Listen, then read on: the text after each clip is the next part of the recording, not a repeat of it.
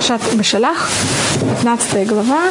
Мы были где-то в пятом посуке.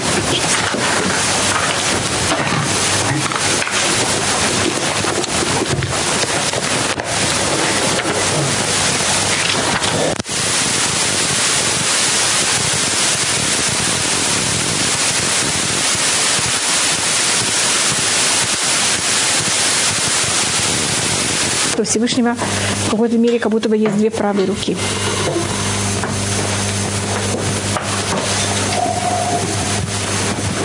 Пасук. Вов Гонха Тарос Камеха. Тешалаха Харонха Яхлему Какаш. Какаш. И когда ты становишься очень высокомерным, когда Всевышний кого-то проявляет свою высокомерность, ты берешь и разрушаешь тех, кто встает против тебя. И говорит Мидраш, кто встает против Всевышнего, это тот, кто встает против еврейского народа. Потому что египтяне же тут не встали против Всевышнего, они встали против кого? Они хотели взять, уничтожить еврейский народ. И мы всегда рассматриваем, что все, кто встает против Всевышнего, э, против еврейского народа, встают прямо против Всевышнего. Может, это вот их не более глубокая вещь. Э, Киней, это говорится в 83-м псалме. Киней веха егемайм.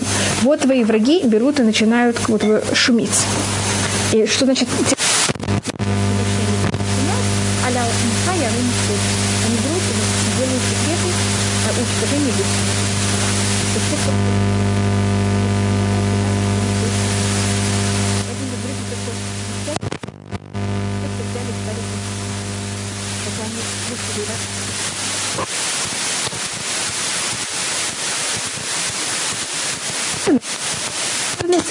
в Танахе она связана с... Значит, то, что происходит за счет высокомерности, это гнев. Если человек, он очень невысокомерный, или более точно очень-очень скромный, он не гневится. А чем человек более высокомерный, тем он более гневится. Вы согласны с такой, с такой связью или нет? Может, когда человек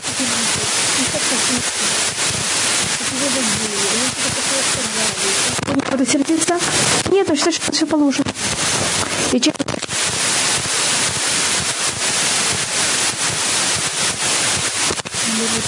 говорили об этом, что у нас есть четыре стихии природы. Грехи так делят мир. И считается в иудаизме также, что мы также делим все наши качества. Скажем, э, понятие когда человек, он э, э, в депрессии, или он очень ленивый, он ничего не хочет, и плохое настроение у нас связано с землей. Когда у вас плохое настроение, на что вы смотрите, на небо или на землю? На землю. Вам ничего не хочется делать. Или какая-то связь с апатией такой, с ленью. У нас лень и эм, от, э, отсвут. Как это на русском?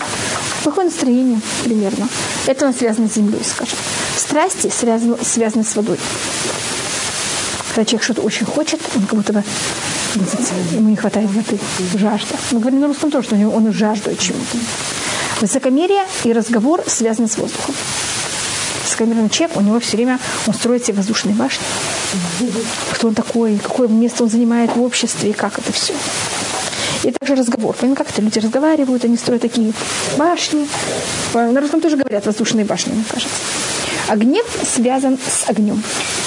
Человек гневится, мне кажется, видно, просто полыхает, как огонь. Тут поэтому просто рассматриваю, какая то логика в том, что как э, посук Зайн и посук Хет, они как будто продолжают какую-то связь. Вов Гаунхата Воскамеха. Когда ты берешь и проявляешь твою высокомерность, это вот мы говорим о Всевышнем, ты берешь и разрушаешь тех, кто стоит против тебя. Ты берешь и посылаешь твой гнев. Именно какой гнев? Потому что когда кто-то сердится, он говорит, посылает, у него есть гнев. И гнев, он же как огонь, он берет и будет их поедать, как будто бы они камыш. Не камыш, а как будто они солома и духи твоих мыслях, на иврите, когда человек очень сердится, что происходит с его дыханием? Также он начинает дышать вот так вот, примерно. И нос раздувается ветер. На иврите гнев и нос то же самое слово. Знаешь, что аф – это гнев, и, и также аф – это нос.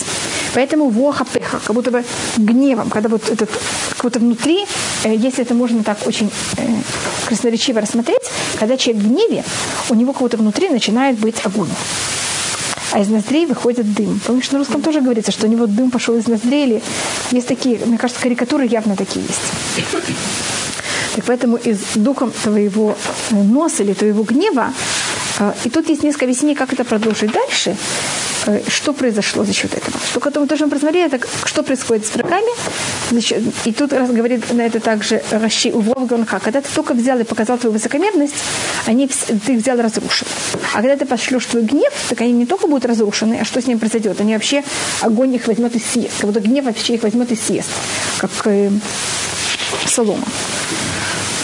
И духом твой, значит, когда ты был такой вот, привел твой гнев, и он вышел наружу, это когда дух взял нейрмумайн. Так есть тут два объяснения, что такое нейрмумайн. Простое объяснение, вода как будто высохла и взяла и стала стопками. Знаешь, что такое на иврите арыма? Арыма – это стопка. Так вода взяла и стала стопками. Да, стопки книг. Стопки, вы знаете, что это? Как, как, да, как, как, это же красно, это красноречивость такая. Как будто вода высушилась и стала стопками. Вот вот, одна на другую. Так это одно объяснение, что такое, значит, за счет дух твоего гнева, это то, что произошло с водой. А плюс рассматривает, что такое нермумаим, это, вы знаете, что такое эм, аум, это хитрый. Вода взяла и стала хитрой. И она взяла... Что это? Арима. Арима – это стопка. А ума – это хитрость. Понятно, какая тут проблема, как это рассмотреть? Так это или они взяли и стали стопками, или они взяли и захитрили. Вода стала хитрой. Так, это же красноречивость, поэтому тут вопрос, как это точно рассмотреть. Не цмук муднет. И они взяли и встали как... Эм, нет, это такая эм, волна. Очень большая волна или очень большая какая-то возвышенная вещь. Так называется на иврите нейд. Музлим, мунед музлим, как вот жидкость она взяла, и вместо того, что течь, она взяла и стала вот такой вот, как высокая такая вот волна. Кафуту мод белевьям. И взяли и замерзли э, бездн в сердце моря. моря сердце моря имеется в виду в середине моря. По-моему, на русском тоже так говорится, и Раши приводит такую вещь, что это так, э, Танах так говорит всегда. Когда мы хотим сказать о сути вещи, мы это называем сердце. И тогда, значит, до этого места, можете прочитать, у нас будет 10 раз рассматриваться о уничтожении египтян. Мы говорили об этом, что говорит у нас э, перки. А вот, и это была первая часть. Тут говорилось о том, как Всевышний берет и наказал врага. Девятого посука у нас рассматривается не том, о том, что, как Всевышний наказывает врага, а сейчас будет о том, что говорит враг. И что враг хотел сделать еврейскому народу, потом, что произошло с ними, и дальше будет о том, что будет в будущем. Не что было, а что будет. Я тут начинаю посук Сказал враг, Амаруев, Эрдов, я возьму и погонюсь. Асиг, я достигну. А халек шаляль, я буду делить добычу. Мне кажется, я, помните, я вам сказала о том, что добыча будет эм, что э, фараон договорился с народом, что не будет брать добычу сам первый, а он будет это делить всем поровну. И это то, что он сказал народу, что будет делить поровну. Именно ему навши, моя душа заполнится этими евреями, а грик харби, то яди. А я возьму и опустошу мой меч. Тут имеется в виду не меч. Меч невозможно опустошить. Но есть как называется это место, куда мы... Нужный? Нужный? Так, так там остался пусто. Понимаете, это не называется меч. Про меч имеется в виду вот это место, оно будет пустое. Вот я буду все время воевать. Все время меч будет... все время меч будет не внутри места, он будет, наоборот, все время на битве. И моя рука возьмет их и э, захватит. Или я возьму и сделаю их бедными. На иврите Торишему это очень странное слово. Первым делом тут мем добавка за счет красоты слова. Должно быть Торишем. Теперь корень этого слова это вы знаете, что такое э, на иврите есть несколько слов для бедности. Мы можем человека бедного называть они. Слышали это слово? Они это бедный, и это слово того, что он мучается. Как это? Это бедность, она его мучает Есть другое слово бедности, это э, даль. Даль это также, от, э, вы знаете, что такое длинный иврите? Ведро. Это пустой сосуд. Так даль, чем э, ведро, чем нам лучше? Чем оно более пустое, тем это лучше. Может, нам нужна эта емкость. Так даль, так называется человек, который он просто абсолютно пустой, без ничего. Когда мы о ком-то говорим, что он даль, тут не рассматривается, как ему хорошо или плохо, вопрос о том, что у него ничего нет. А они, может быть, у него что-то есть, но настоящем нет, у него что-то нет, у него состояние, что он в муках. Обычно бедный человек, он мучается от своей бедности. Есть другое слово «эвьон». Эвьон – это значит человек, который у него есть страсть к чему-то. И то, что у него есть страсть к чему, он не может ее достигнуть. Это может быть богатый человек, который сейчас у него есть страсть к яхте. Так у него сейчас нет этой яхты. Понимаете, в каком состоянии? Он эвьон. Он страдает от того, что вот он хочет что-то, но нет того, что он хочет. Это разница между даль, они и эвьон. Есть еще другое слово «раш». Раш это от слова Еуша, это значит, что кто, это человек, которому никто не оставил наследство. Без наследства. И обычно такой человек тоже называется бедный. Просто говорю разницу между эти четыре слова бедных на иврите. Каждый имеет совершенно другой оттенок. Человек, не может э, без наследства, как бы ему он тяжело, да? Тяжело, да. То есть есть наследство, ты можешь как-то строить да. Дальше. Скажем, когда мы приезжаем, и, когда мы приехали в Советский, из Советского Союза в Израиль, мы начинаем нашу жизнь с чего? С нуля. И это не очень легко. Мы будем без наследства, без, без какой-то традиции. Это во всех понятиях наследства. Даже если оно у нас было там, но когда мы приезжаем сюда, мы должны все начать заново, и мы как будто бы начинаем все без чего-то. Эвьон это от слова э, аве. Аве на иврите значит хочет. хочет. Это как страсть. Как тава. Но корень другой немножко. Эвьон это, это чем он беден? Тем, что он хочет что-то, у него не хватает чего-то. Он хочет что-то, что у него сейчас этого нет. А, и тем он беден. И, и тем он страдает от того, что у него нету. Пожалуйста, поэтому у нас есть Эвьон, и поэтому, скажем, говорится в псалмах, Мушеви, э, Мушеве, как, как там говорится, Мяшпот Ярым Эвьон, а что говорится до этого? Мекими, туда раба. Мекими мяфар даль. Он поднимает с праха бедных. Даль. Далее я скажу, человек, который что он имеет? Ничего вообще. Так он сидит на чем? На прахе. Понимаете, почему? Потому что у него ничего нет. А эвион – это тот, кто очень хочет что-то, у него этого нету, его надо взять из мусора. Потому что он идет в мусор, что делать? искать. А когда вам что-то надо, ужасно, вы хотите, вы где-то согласны искать. Хоть в мусоре. А даль, он не идет в мусор, у него просто ничего нету, он сидит на, на, на прахе просто. Мекими мяфарда, мяшпот и ремивион. Понятна разница? Я просто пробую показать эту разницу. Кто решимо, это я его превращу в бедного. Всевышний даже ему помогает. Да, Всевышний всем помогает. Может что-то другое. Я просто хотела бы сказать, что Ивьон не обязательно, чтобы он был бедный, по-настоящему, что у него материально. Да. Но в этот момент он ощущает вот это нехватки ужасно. И он может это ощущать более тяжело, как кто-то другой ощущает, что не имеет куска хлеба. Понимаете, как это? Но сейчас для него это очень большая нехватка. Снова, может, я это отключу, это только как, э, я помню, что Просто понятно, что тут пробую показать? Каждый раз, когда какая-то вещь происходит, всегда есть где-то, и можно всегда найти какие-то намеки в вот это только про между прочим. Да, так вот я показываю вам какой-то понятный такой маленький намек, который я помню, когда показывали. И это что Всевышний сделал в десятом посуке. На шафте Вахаха Всевышний взял и подул своим духом кисаму ям, и тогда вся вода взяла и растаяла, и она взяла и покрыла их. Тут снова должно было быть кису ям, а кисому это такая э, форма лирическая, поэтическая.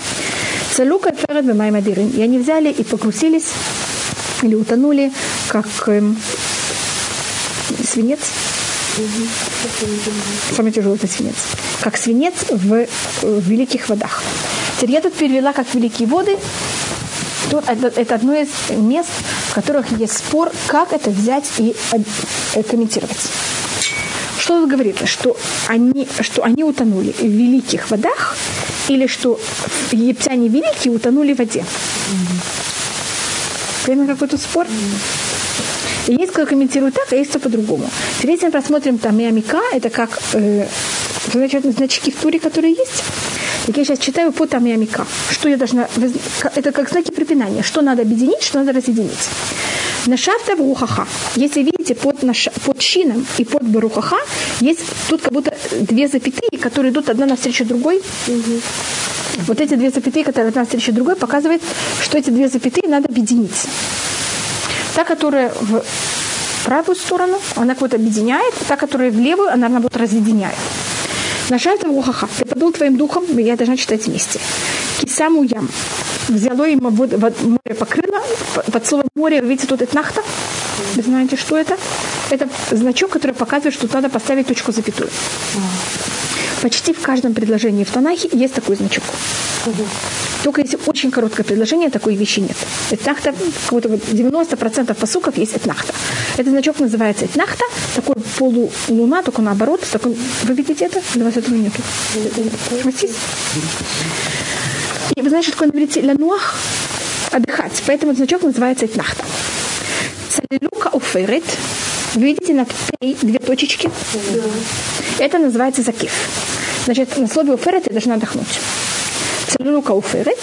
Бимаим, смотрите, под, под словом вода есть нужна маленькая такая запятая.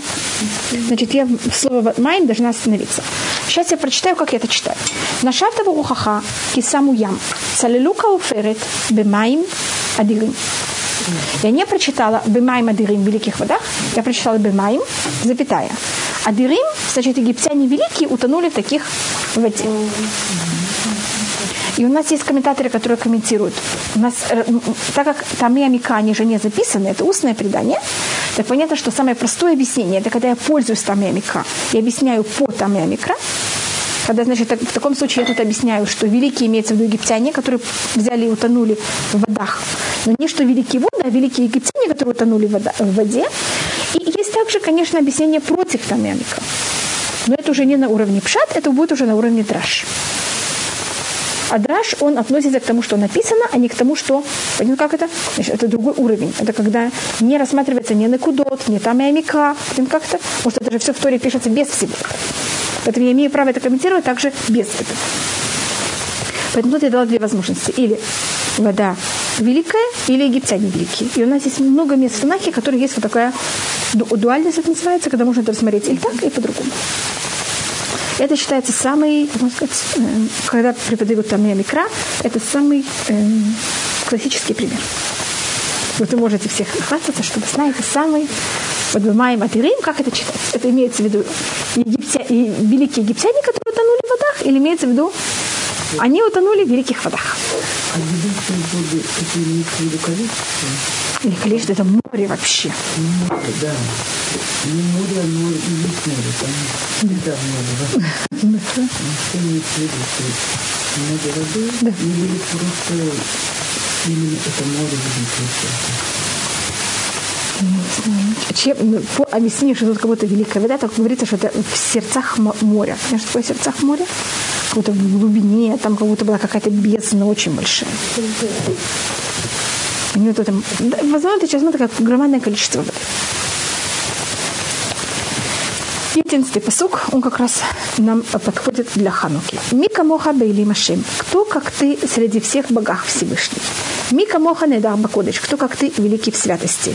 Нура ты и лотосефеля. Ты великий над э, восхвалениями делаешь чудеса. Кто, вы знаете, что по преданию э, евреи, которые воевали против греков, они взяли себе и как мото выбрали вот это начало этого посука. Макаби, посмотрите, что это аббревиатура первых четырех слов. Ми, камоха, бейлим, хашим. Видите, Макаби. И почему они выбрали это? Это имеет два объяснения. Первое, самое простое. Греки верили в всяких идолах.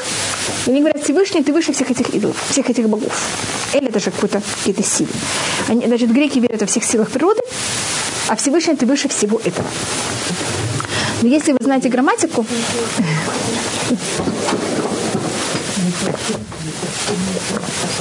не, не, пожалуйста, здравствуйте.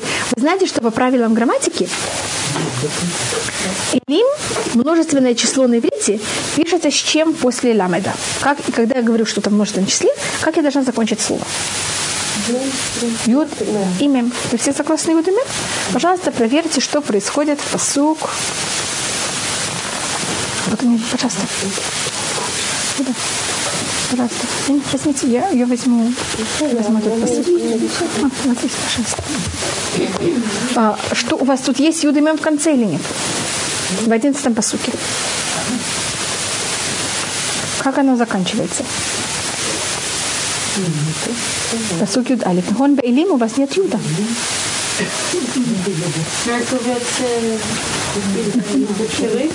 Бейлим, нахон. Есть хирик. Да. Но тут как, пиш, да, как пишется, пишется как будто бы это единственное число, а читается как множественное число. Нахон? Это то, что вы имели в виду. У нас это называется крыуктив.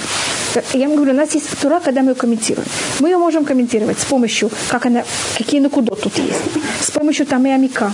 Как это вот значки э, запят, как запятать, правильно, правила пропинания. И, это когда я должна это все объяснять на уровень пшат. Теперь, когда я перехожу на уровень драж, она рассматривает не как это слышится, а как это пишется. Как вы знаете, у нас есть тура письменная и есть тура устная. И когда я рассматриваю на уровень драж, я рассматриваю, как это написано, не как это читается. Тогда если я просматриваю, как, читаю, как написано, это же пишется без юда. Пишется без юда, совсем другое слово. Это вообще не лим.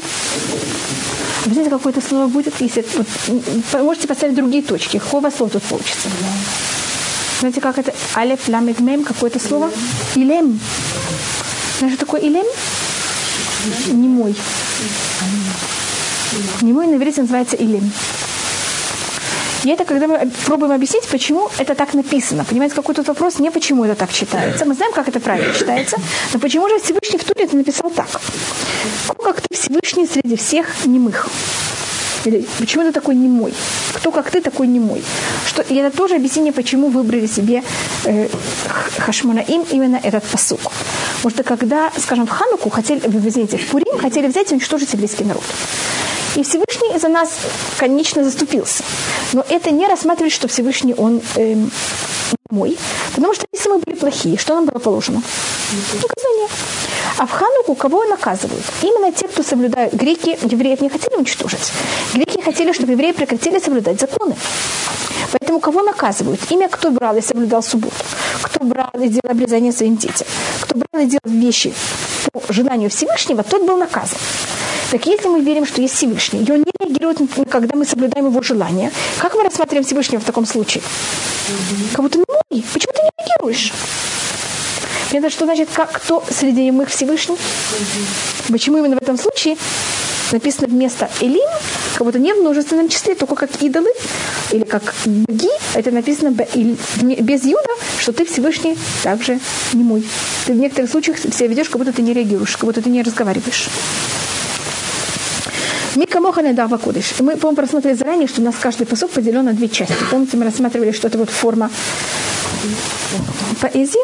Она а, в таком случае, кто как ты Всевышний, который берешь и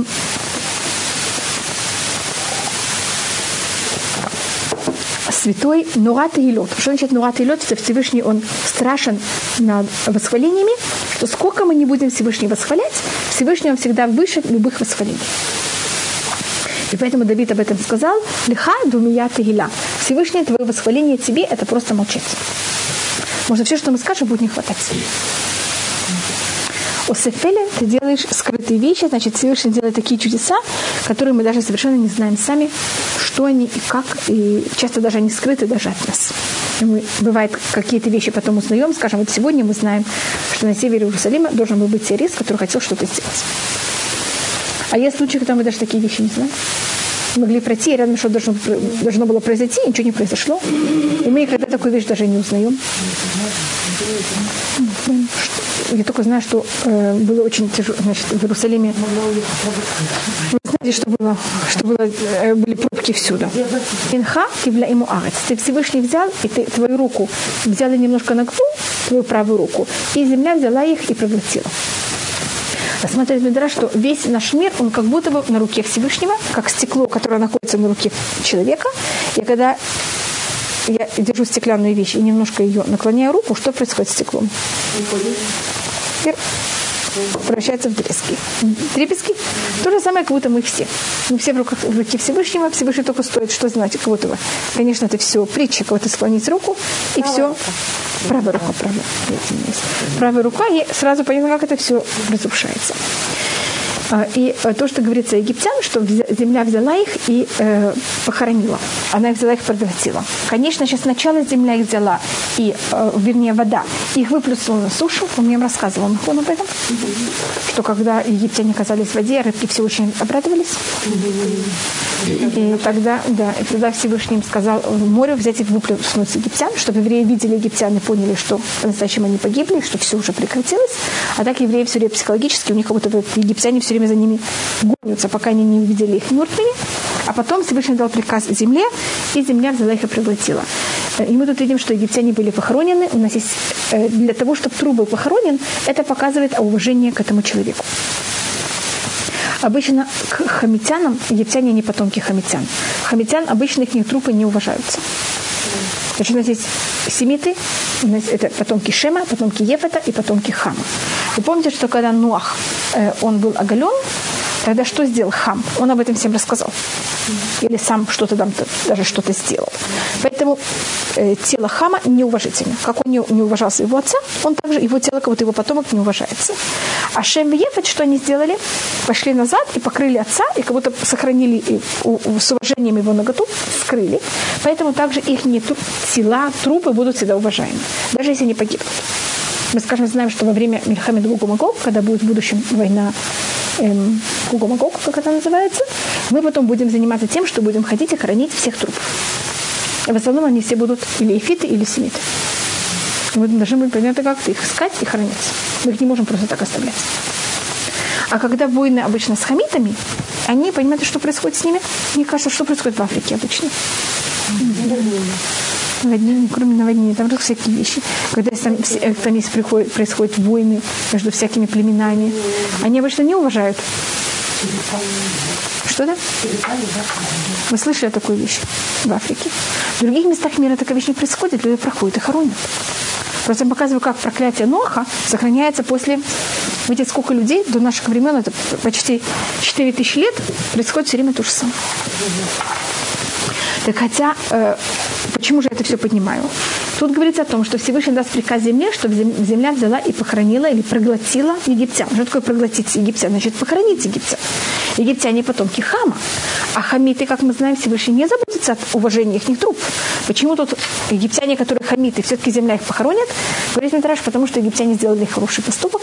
Вы помните, что фараон сказал э, Муше после града, Всевышний праведник, а я ему народ грешники потому что он взял на себя какую-то вину в том, что происходит, и называл себя грешниками, и сказал, что Всевышний прав, поэтому они имеют это возвышение, и они похоронены. Имеют это, видите, как Всевышний каждому каждый хороший поступок каждого, даже если это фараон, даже непонятно, кто бы это ни был, он получает свою награду. Плохие поступки мы получаем наказание, а за хорошие награду. Значит, нет такого понятия, что вот я сделал плохое, поэтому я плохой, поэтому все мои поступки черные. Или если я хороший, все мои поступки белые. За белое получаем награду, за черное получаем наказание. И сейчас мы переходим к другой вещи. Нахида вахаздыха амзуга альта нехальта восхайна кучиха. Ты берешь и будешь вести с милостью этот народ, который ты взял и избавил.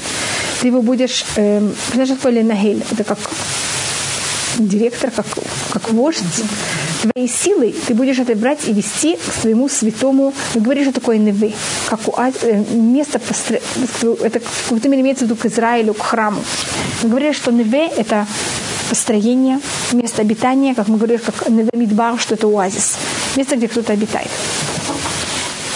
И тут, значит, еврейский Всевышний, когда будет нас брать и вести в Израиль, он нас будет вести не просто так. Значит, когда кого-то ведут без милости, так нам могут какой-то период нас гнать. Или, скажем, если вы сейчас хотите пойти куда-нибудь, и вам очень важно дойти до этого места. Если будет часть дороги, оно, вам, надо будет, вам надо будет бежать пешком. Вы согласны, так что? Или вам часть дороги надо будет ходить под очень жаркой э, температурой. Или тащить ваши вещи, вещи на плечах. А Всевышний говорит, что хотя он берет и ведет еврейский народ в Израиль, он это будет делать в хаздеха. Что такое хаздеха? С милостью. В то время это было, хотя он их ведет в Израиль, он мог сказать, хорошо, так вы же идете в Израиль, так идите, как обычно люди идут. Все равно это будет делать очень большой милостью. Народ, который Всевышний избавил своей силами. По-моему, рассматривали, что Оз – это сила, и в спряжении у нас тут будет обычно эм, три точки. Тут тоже у нас есть комат скота, и после этого в займе точка. Сейчас описывается, что происходит с другими народами, которые были вокруг Израиля. Теперь, если бы евреи не грешили, и это тут описывается, что должно было быть, и, конечно, мы знаем, что произойдет. Вы представляете сейчас все народы, которые были в Израиле. Они же поняли, что евреи идут куда? Сейчас Всевышний выводит евреев из Египта. Понятно, что они их не собираются оставить в пустыне. И все народы знают, что течки, они должны потом войти в Израиль. Если сейчас вы, вот эта чашка народ Израиля, народы, которые в Израиле, что с ними происходит? Здесь наказание в Египте, море расступилось, сейчас евреи двинулись. Что в Израиле? Я на какое их состояние? Что это? Это то, что бы было бы, если бы евреи не сделали грехи. Если мы не сделали бы не золотого тельца, мы бы не сделали особенно хатамараглим. Помните, что такое хатамараглим? Когда нам сказали остаться в пустыне 40 лет, в момент, когда мы остаемся в пустыне 40 лет, все народ видят, ну сколько можно жить вот на чемоданах. Год ничего не происходит, два ничего не происходит. В 40 лет расслабляются, все расслабляются.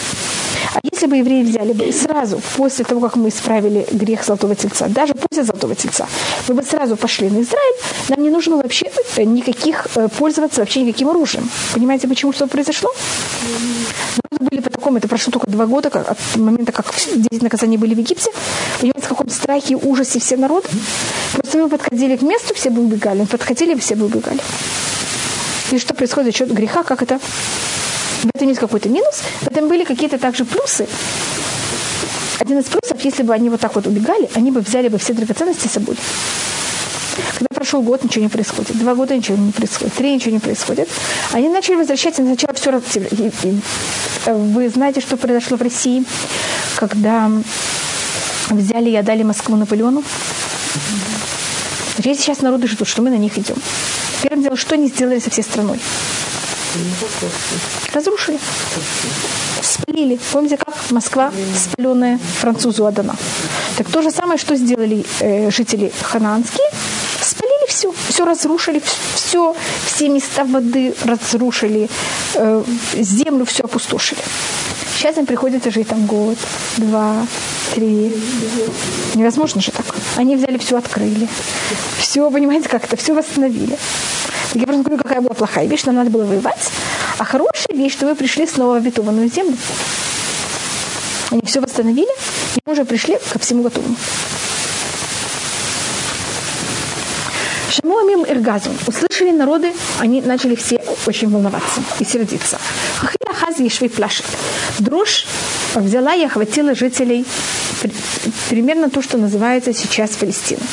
Филистимляне, Плашет – это вот это вот место, где находится сейчас эм, сектор газа, это называется Плашет. И почему они так задрожали? Больше, чем почему они первые народы, которые задрожали? Два объяснения. Первое объяснение, потому что евреи из Египта, самое логичное было, чтобы они пошли, как говорится в начале нашей главы, если вы хотите из Египта прийти в Израиль, как самое логично идти? Через Газу. Поэтому они испугались первые, что через них сейчас будут идти, сейчас будут захватывать. А другое объяснение, я не знаю, я вам рассказывала, что когда мы были в Египте, у нас среди нас были несколько, э, был, было также колено Ефраим. Я вам говорила, что колено Ефраим было такое высокопоставленное, или мы говорили об этом? Они тебя рассматривали всегда выше всех. И они не могли терпеть, что их порабощают. И вы знаете, что Аврааму сказали, что мы будем 400 лет в изгнании, а, конечно, с бритвы на вторым до нашего выхода из Египта прошло 430. Они начали считать с момента, как был бритвы на вторым, они видят, что прошло 400 лет, они берут и 30 лет до этого выходят. Как-то ему умудряется выйти из Египта. Они были, я говорю, очень особые. И идут вот этой дорогой через Палестину. Когда они доходят до Палестины, жители Палестины их уничтожают. И поэтому сейчас они задрожали, потому что они боятся, что их сейчас накажут. Понимаете, за что? За то, что они взяли и тогда убили евреев. Так понятно два объяснения. Или потому что захватят их территорию, или что их накажут за то, что они уже сделали. Азни валюалифа и дом. Тогда взяли, испугались эм, что-то вроде князей Эдома. Эдом находится на юге Израиля. Значит, они тоже боялись, что, может быть, мы возьмем и войдем в Израиль с южной стороны. Вы знаете, где Мертвое море? С южной стороны, с восточной стороны Мертвого моря, а там находится э, Эдум. Или. Муа, муавитяне находятся немножко севернее. Айль так называются бараны. Бараны Муава. Значит, на русском слово баран очень культурно. Теперь это очень культурное слово. Это считается как тучные, как будто большие, важные люди. Я вам рассказывала, что когда я была, приехала в Москву, а, мой муж остался преподавать с мальчиком, и когда я пришла, там, приехала из Москвы назад в Вещиву, муж говорит, я научился русскому. Хорошо, какие слова ты научился? Первые два слова, которые мне говорит, это баран и котел. Я очень испугалась, откуда кто тебе научил такие слова. А на иврите это очень уважительные слова. Мне надо было объяснять, почему ему не стоит этими словами пользоваться. Всем рассказывать, он. Он их научился, потому что он учился а, про шуфар. Понятно, как это шафар может быть от барана, может быть от горного козла. Но так я говорю о том, что на иврите это уважительные слова, и совершенно не как это кажется на русском. Авхаль умер лишени ата айль. Бейврит. А на русском можно сказать кому-то, что он баран. На русском, на иврите такую вещь никто не поймет вас. Так Элей Муав значит точный Муав, значит тоже высокопоставленный от Муав. Точно перевод это быки э, Муава. Яхазе Мугад, их взяло и охватило их дрожь. На могу колешь вихнан. А жители Кнана, они не дрожат. Жители Кнана просто, они растаяли. Понимаете разницу? Те, кто находится вокруг Израиля, значит, те, кто находится на западе, это палестиняне, они задрожали. Эдом и Муав находятся по другой стороне Мертвого моря. Они дрожат, а жители Кнана, вы же такое растали? Да, просто как вот вода берет, э, э, лед растаивает. А, ну как это на могу вообще? Превратились ни во что. Или сломались. Понятно, как это? Жители Кнана просто еще хуже. Типа и матова фахат. И тогда Давид, э, извините, Муше просит, чтобы Всевышний этот страх на них оставил, чтобы упал на них этот страх. С твоей сильной рукой Всевышний, э, не рука, а вот это зло, это вот корень силы. Чтобы понятно, что я называю, почему я эту часть руки называю корень силы. Это проявление силы, а это где находится мышца, которая вся сила находится в ней чтобы значит, твоей, я не знаю, как, как вы называете это, приплечье, твоим си, сильным предплечьем, чтобы они взяли и были похожи на камень. Так чтобы они вообще не могли двигаться, чтобы они вообще ничего не понимали, как окаменевшие. Как окаменел. На русском тоже говорят, что он окаменел. Адьявуам хашем, адьявуам э, амзуканита. Пока пройдет твой народ Всевышний, пока пройдет твой народ, который ты купил.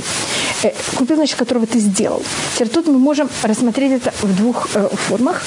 Или потому что это песня, это лирическая форма, поэтому тут есть каждая вещь два раза. Но, конечно, есть это объяснение, почему это повторяется два раза. И на это перевод Ункалюса рассматривается.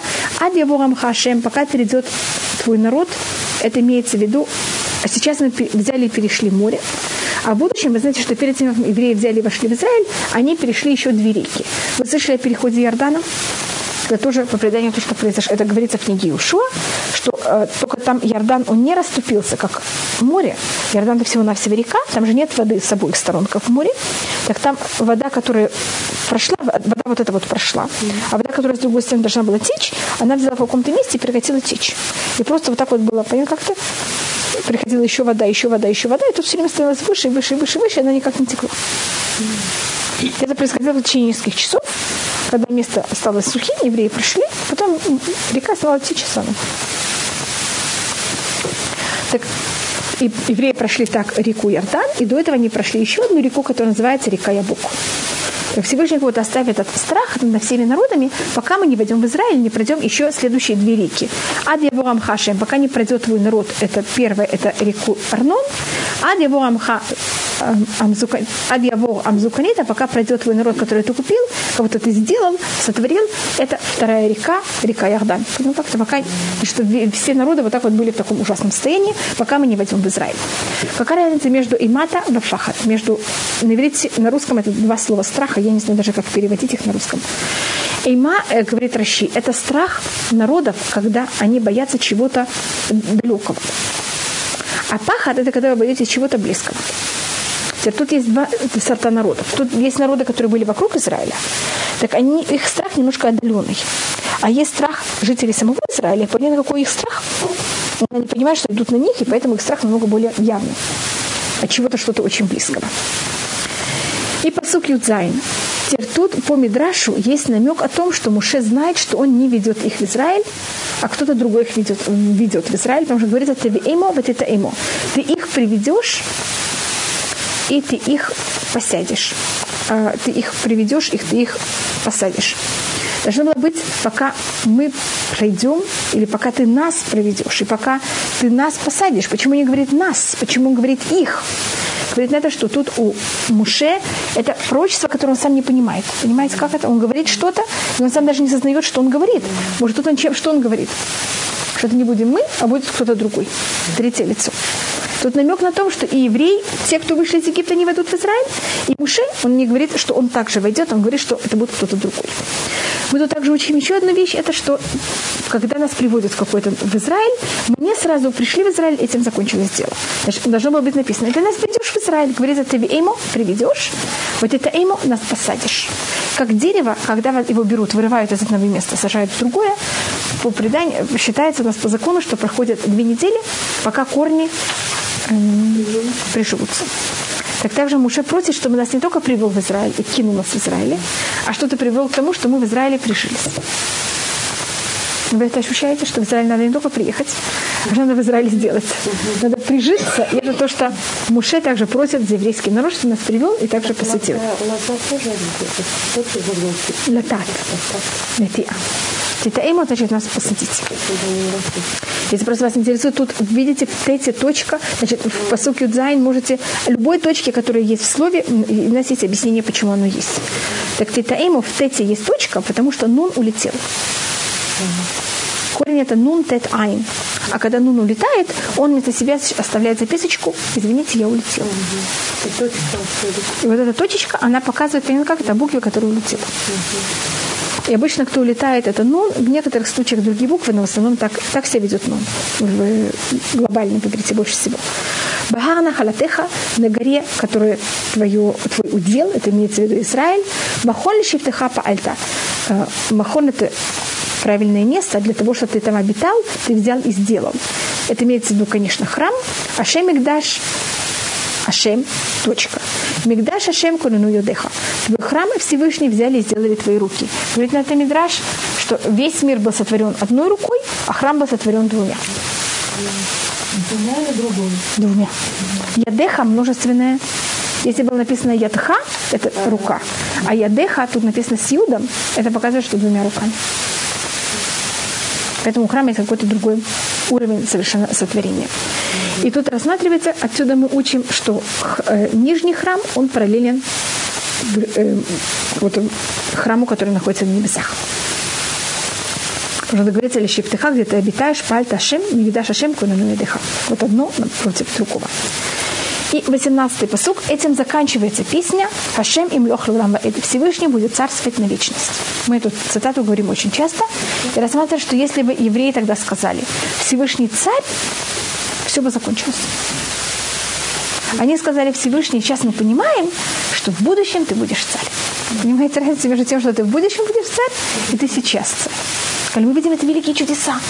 Так мы на базе этих великих чудес что понимаем? Что в будущем такая вещь будет. Но они не сказали, это уже сейчас. Видите, как все народы уже все. И тогда вот эта война могла уже быть первой и последней. Так я можно показывать, где мы можем видеть, значит, то, что я попробовала показать, это где в этой песне уже есть зерны, так это можно назвать, того, что будет происходить в будущем. А что это осталась песня женского рода, а не мужского. Помните, мы говорили разницу между мужской песней и женской песней. Сейчас мы закончили песню, сейчас мы рассмотрим, что произошло. Кивасус Парашав, когда вошло э, лошадь фараона и его колесницы, и его Паша, это его всадники, Баям в море. Значит, Всевышний подождал, пока все они вошли в море. Я, по-моему, рассказала, что когда последний еврей вышел, последний египтянин вышел. Ваешева Шамалемет Мегаям. И возвратил Всевышний на них в воду моря. У Внейсера Хубе Вашабатухаяма. Евреи шли по суше в море. Понятно это контраст? Евреи вышли, шли по суше. Когда последний египтян вошел, тогда и последний еврей вышел, а евреи шли по суше, и часть египтян шли по суше. Но когда последний египтян вошел, тогда в море превратилось снова в воду, и оно взяло их всех и затопило. И 20-й посуд говорит, что происходит в это время с женщинами. Вы тут говорили о мужчинах. А что же делали женщины? Ватиках Мирьяма Невиа Охот Аарона это то в Баяда. И взяла Мирьям, сестра Аарона, а, барабан в ее руку. Ватицена Коля Нашима Хэбет И вышли все женщины за ней барабанами и, э, или плясками, или тоже махолот. Есть два мнения. Есть мнение, что махоль – это слово круг, и это пляски. А есть мнение, что махоль – это та же музыкальный инструмент. Сирьям говорила, слово «тов» – это то же самое, как слово «оз», то же самое, как слово «хок», то же самое, как слово «коль», что когда мы берем слово и удлиняем, вместо «о» у нас происходит «у», и в следующей букве точка. Помните, я говорила такую вещь, как «оз», «узи», «хок», «хуки», «коль», «кули». Видите, «тов» – «тупим». Поэтому есть П есть точка. Это просто имеется все какие-то... То же самое у вас все цвета на иврите. Только цвета, они не, не две буквы, а три буквы. Какой цвет вы хотите? Цагов, как в множественном, цигубим. Видите, вместо О есть У, и в следующей букве точка. Это называется такие мешкали. Это всякие законы грамматики. Смотрите, все очень как математика. Понимаете, как это? Каждое слово имеет свое правило, как его производит. И у нас есть не так много правил, и все слова подходят под какие-то правила. И рассматривается, что точно так же, как Муше был вождем мужчин, Мирьям была вождем женщин. И у нас, когда мы выходим из Египта, есть три вождя. Есть Муше, Аарон и Мирьям. Муше, он вождь, который объединяет между Всевышним и еврейским народом. Но он сами, сами евреи, ему очень тяжело разговаривать. Помните, он сам говорит, что он костоязычный, народ его не понимает. И тогда Всевышний берет ему, дает ему на помощь Аарону. Аарон тот, кто берет и связывает Моше с народом, и связывает в какой-то мере народ между собой. Моше не может связывать их между собой, понимаете, у него нет... Что такое речь? Речь – это возможность иметь связь.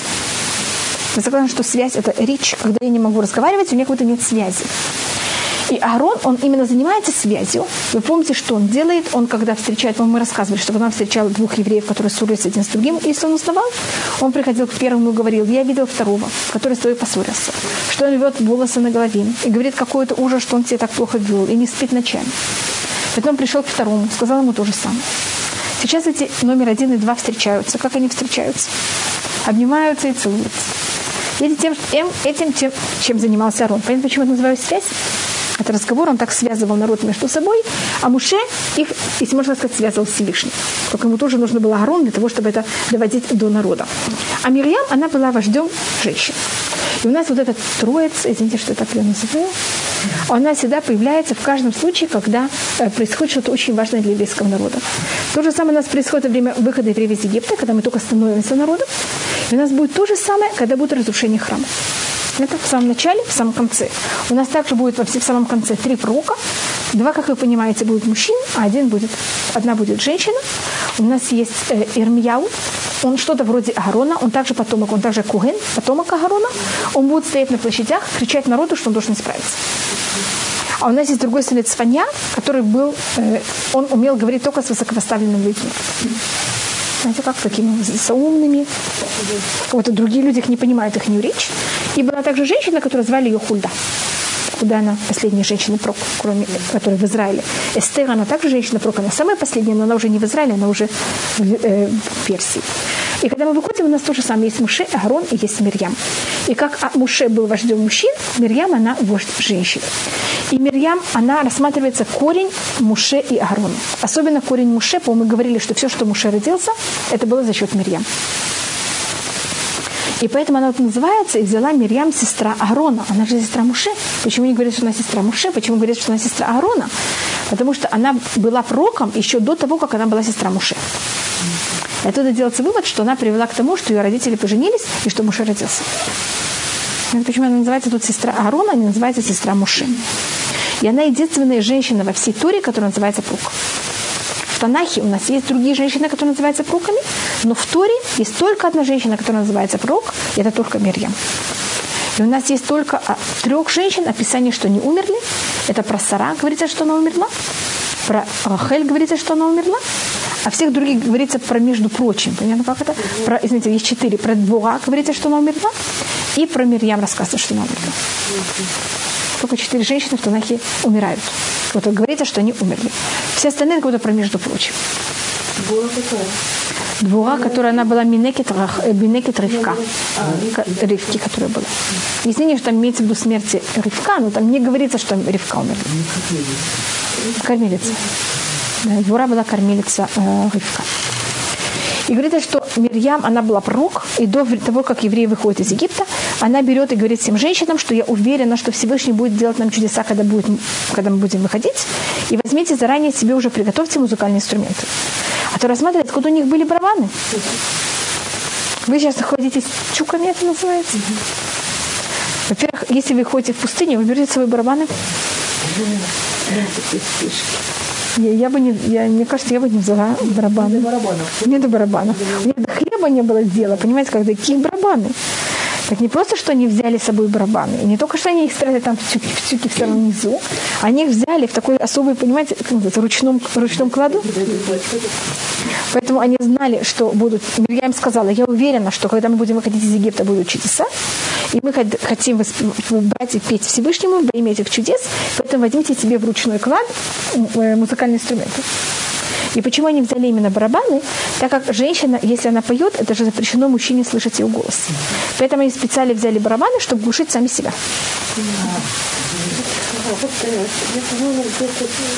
Обычно то в Мирьям. В модерном иврите так это называется. Но это было так или нет, я не знаю. Я знаю, что в музыкальных инструментах так это называется.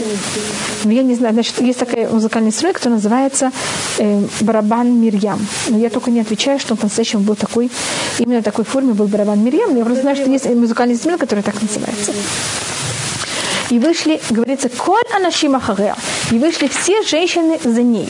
Есть смотрите, что когда Муше пел, не говорится, что пели с Муше, с, с Муше не говорится, что пели все евреи говорится в начале 15 главы, «Аз еще Муше в Израиле». Тогда запел Муше и еврей. А так говорится про Мирьям, говорится, «Ватиках Мирьям и Навиахот Аарон это то яда». И взяла Мирьям, сестра Аарона, барабан в свою руку, «Ватицена хона нашим ахаря бытовым вхорот». И вышли все женщины за ней в, с музыкальными инструментами, там, с барабанами или пляской. Видите, что женщин говорится немножко, только это очень по секрету лучше, чем мужчин. Можно говорить о женщинах, что они были с музыкальными инструментами, а у мужчин говорится, что у них были музыкальные инструменты. И также женщин говорится, что вышли все. И поэтому мы уже видим какой-то плюс у женщин, который мы не видим у мужчин. И поэтому все женщины, которые вышли из Египта, входят в Израиль. Кроме Мирьям. А все мужчины, которые вышли из Египта, всем, кто было 20 лет, они остаются в пустыне. Вы слышали такую вещь? Это просто показывает, где мы можем видеть уже некоторые начала этих проблем. И тогда Мирьям на уровне прочества, без Муше, получает прочество сама по себе и говорит девочки почти ту же самую песню. Только тут у нас переводится только первый посыл. Понятно как-то? И точно так же, как Муше пел, и мужчины отвечали ему, то же самое делали женщины. Батальная Мирьям, и отвечала и Мирьям. Шиуля Шемки Гаугаа. Пейте Всевышнему, так как он выше любого высокого, в сус Маваям. Лошадь и всадника он взял и э, он взял и скинул в море. И видите, это те же самые слова, которые у нас есть в песне. Только Муше говорит, что он пел и как-то тянул за собой весь еврейский народ. А у Мирьям они как будто как... Она говорила, и они отвечали. У них какой-то был более диалог такой вместе. И сейчас мы просматриваем, что происходит, когда евреи уже начинают выезжать. Так тут мы рассмотрели песню, а сейчас мы уже начинаем ехать. Ваяса мушет Исраэль миямсу, ваицуль мидбар шур, ваилхуш лежат ямим бамидбар, вело мацумай. Ваяса у нас есть разные глаголы. У нас есть биньян пааль.